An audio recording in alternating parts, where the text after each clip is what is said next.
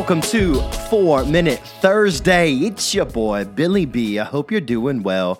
I got four minutes to say as much as I possibly can in your eardrum. So if you do this twice as fast, it's really only a two minute Tuesday. So, however you roll, we're glad you're rolling. Hey, listen, the Keep It Fresh Chronicle is my weekly way to stay in touch with you via email to tell you some cool things I'm learning that are going on. Would love for you to be subscribed to that. So go to keepitfresh.vip. I promise I will not flood your inbox. It will be useful info, things to click on, to look at, to think through, to use for your next talk, to use in your team meetings. Really, my goal and my vision is to equip every leader out there, someone that might need an unleashing of their leadership.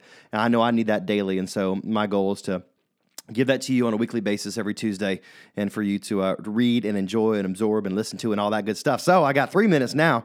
The three things I want to tell you. Number one, it was on the email this week, and I want to say it right here is to maximize your space. Wrote a blog about it, and the Atlanta Falcons had me come out and host an event in their locker room this last week, and it reminded me how you can maximize your space. So they transformed their locker room into basically a banquet for people that had cancer. It was called First Down for Fighters. And I was blown away that they leveraged their space to do something really, really good outside of just being a locker room for their football team. So, my question for you is what resources do you have?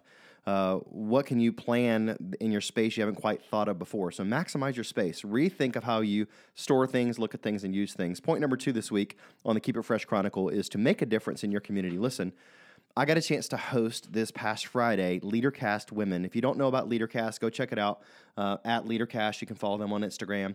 They've got a lot of great resources, tools, things online you can check out. But getting to host this event was really fun, and I noticed something particular about the speakers that were there. I was the host on stage and introducing people and making it fun, but I noticed the people behind the stage and how they treated the person putting their microphone on.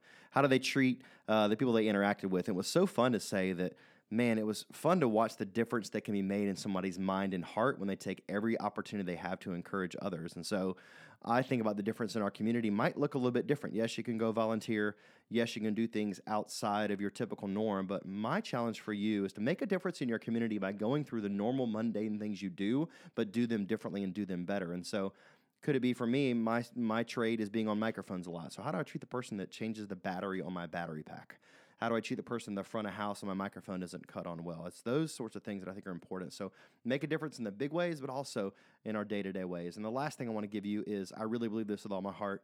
And you can click here and look at a blog that we wrote at Elevate Experiences this week titled Preparation Precedes Success. I get my two cents there. A lot of our team members talked about it. And I want you to go to the, the website and read that. It's a really great one. But seeing success as the end goal requires reverse engineering from that success back to the basics. So you have to reverse engineer. See the future, again, manifestation, bring it back into the basics of what needs to happen. So I hope these three points help you is to maximize your space, rethink of how you organize things, use things. Second is make a difference in your community, maybe not just in a big way, but in a normal way, everyday way. And the last is preparation precedes success. And the last little segment I want to do on 4 Minute Thursday, it's a new part. It's just called Brought to My Attention. And it was brought to my attention that the Nationals versus the Houston Astros is the World Series, and it was a high pitch fastball from Gerrit Cole. He's the best high pitch fastball guy, and you've got um, a lot of people that can't hit it. And I watched last night of the Astros go down. And I just challenge you is to enjoy the World Series. I wrote a blog about how sports and leadership go together, but it was brought to my attention that the underdog can still win because the Nationals beat the Astros in Game One. We'll see how the World Series plays out. I love this time of year. Hope you're enjoying the weather change. I hope you're enjoying the heart change. I hope you enjoyed this session of Four Minute Thursday. We out.